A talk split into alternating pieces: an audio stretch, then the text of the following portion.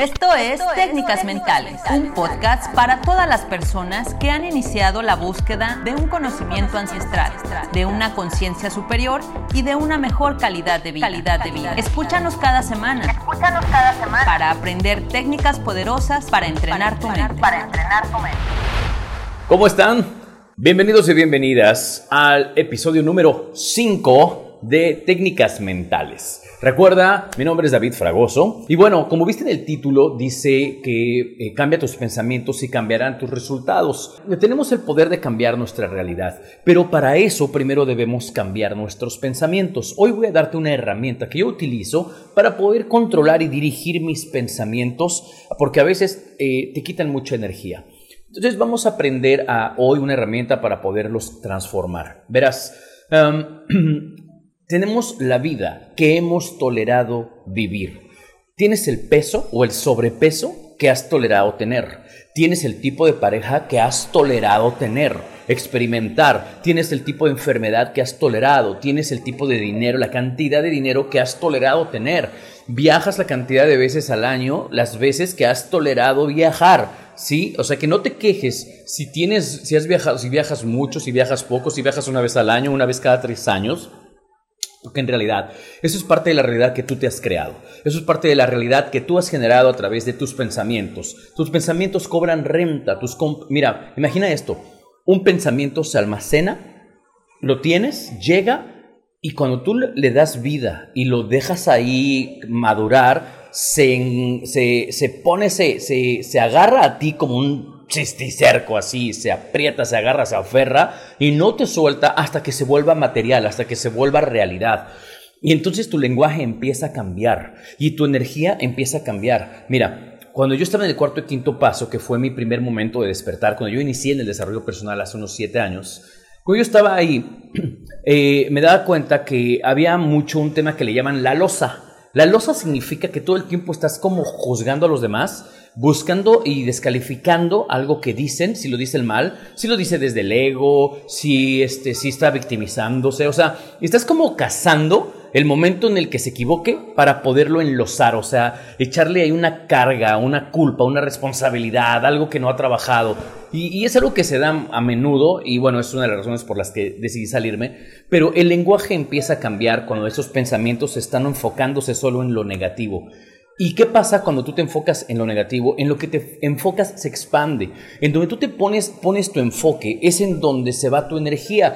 Por ejemplo, apenas se me estalló mi teléfono. Entonces se me cae así con una altura bien pequeña, pero pues se estrelló. Y yo en el pasado me pude haber enojado porque hubiera pensado desde la carencia, así como de, no puede ser, se me estrelló, hace 15 días perdí un iPhone y ahorita el otro. O sea, pude haberme enfocado ahí, pero enfoco mi energía hacia otro lugar, mi enfoque se va hacia otro lugar y entonces mi energía se va a ese lugar. Y ese lugar se hace más grande. Así que, ¿en qué quieres enfocarte? ¿En la pérdida? ¿En cuánto costó? ¿Cuánto va a costar? Y bla, bla, bla. O sea, te enfocas en eso, te enfocas en la carencia y vas a crear más carencia.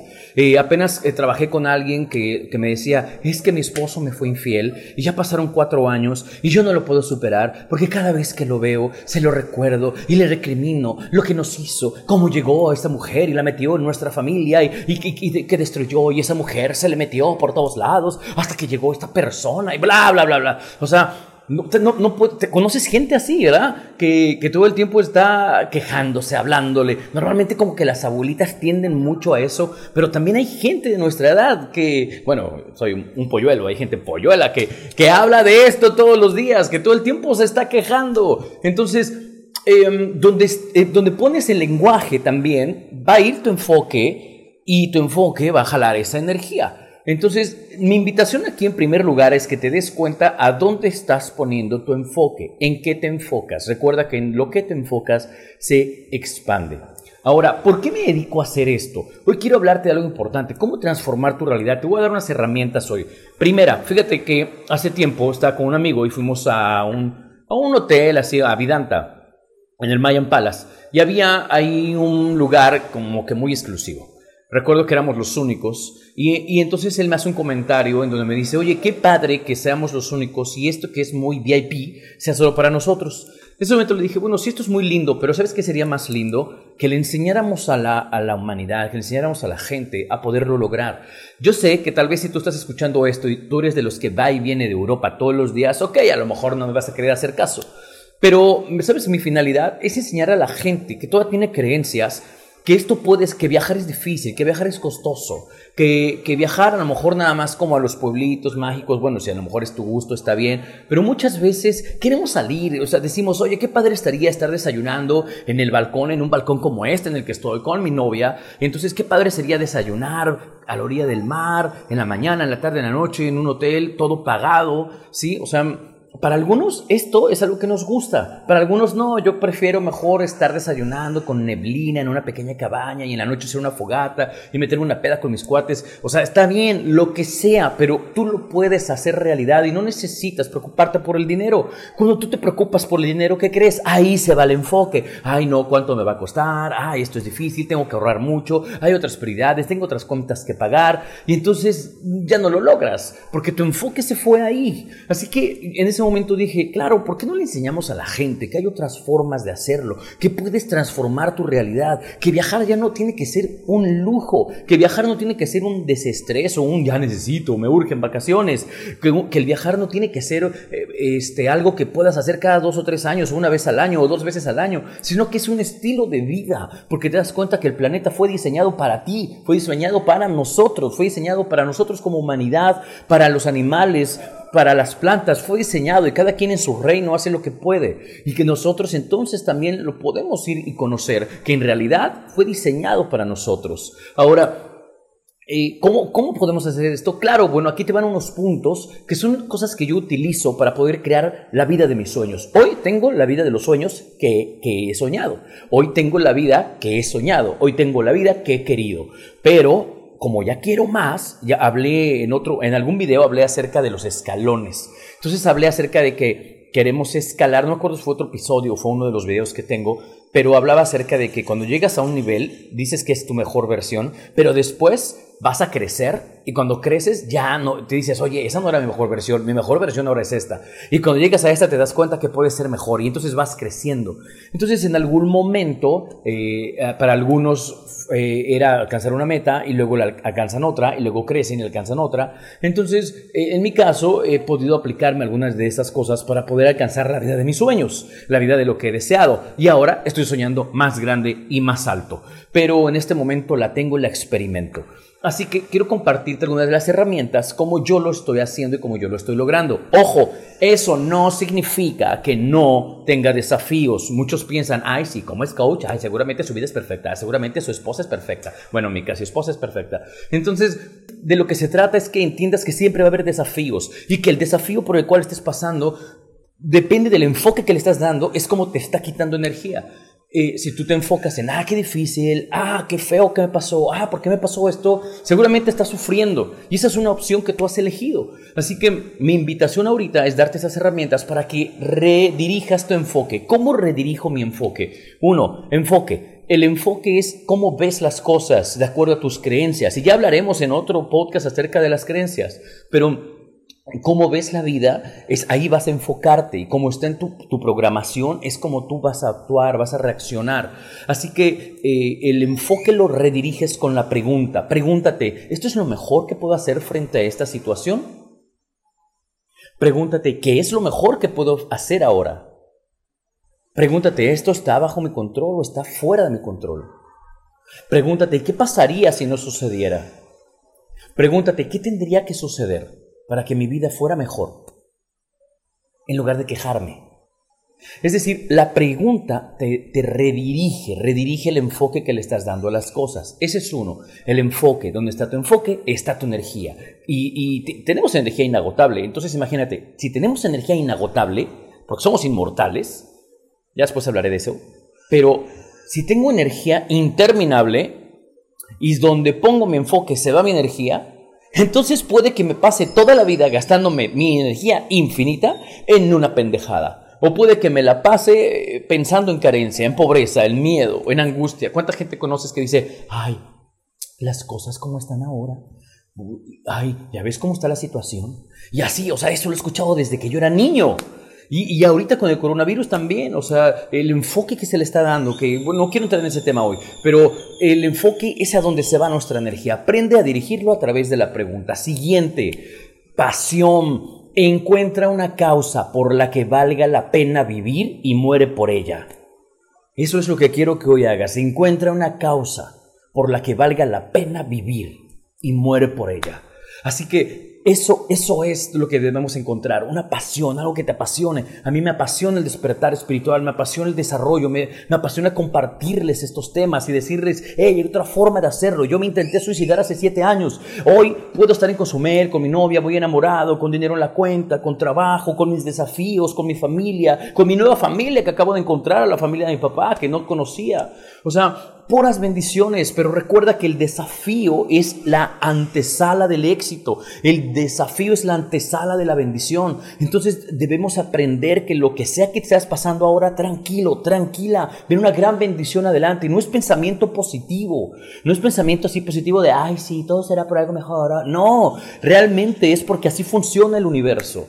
Entonces, tener la vida de tus sueños implica pasión. ¿Por qué te apasionas? Despierta, comparte, ve, da, ve. Tienes que desearlo, deséalo tanto, deséalo fuerte todos los días que te levante. Así venga el desafío, te vas a poder levantar y dices, venga, el que sigue, el siguiente, échamelo, universo, échamelo, voy por él, porque es entrenamiento. Entonces, deséalo fuerte, deséalo intenso. Esa es la pasión con la que tienes que vivir. Y entonces tu energía se va a activar, tu energía va a decir, listo, la energía es inagotable. Entonces, a donde pones el enfoque, la energía va a ir. Y si tengo un deseo fuerte y un enfoque preciso, mi energía va a saber a dónde aterrizar. Así que entonces puedo cambiar los resultados de mi vida. Eso es lo que yo hago todos los días. Claro que hay días que me caigo, me derroto, tengo miedo, tengo dudas. Pero bueno, al final del día es parte del juego. Esto es parte del videojuego. Recuerda, imagínate que ya lo tuviéramos todo. Si ya lo tuvieras todo ahorita. Es como un videojuego. Estás en el videojuego y tienes un desafío, un siguiente nivel. Y mientras tienes un siguiente nivel, cuando menos a mí me pasa que en God of War no puedo dormir porque ya quiero ir al siguiente desafío. Ya quiero ir a jugar más, quiero conocer qué sigue, explorar el mapa, explorar el terreno. Deseo más y más y me enfrasco. Mientras tengo desafíos, estoy jugando y estoy emocionado. Cuando acabo el juego y acabé todos los desafíos, de pronto ya no tiene chiste.